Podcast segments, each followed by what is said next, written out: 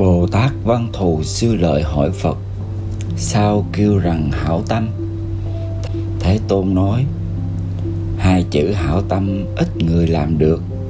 Nếu có lòng hảo tâm, Làm việc lợi ích cho người chẳng cần trả ơn, Làm việc giúp người chẳng cần quả báo, Cúng dường cho người chẳng cần phước báo, Làm lợi ích cho người chẳng cần ân báo cho đến hạ tâm mình xuống, làm cho lòng muốn của người được đầy đủ.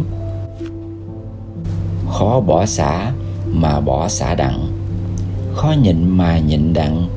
Khó làm mà làm đặng. Khó cố mà cố đặng.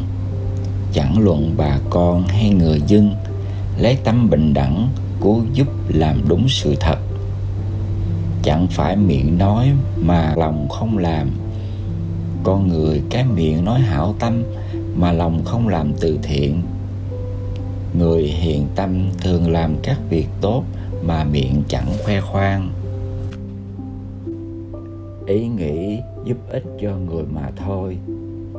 Chẳng cần danh vọng cho mình, như vậy mới thật là hảo tâm.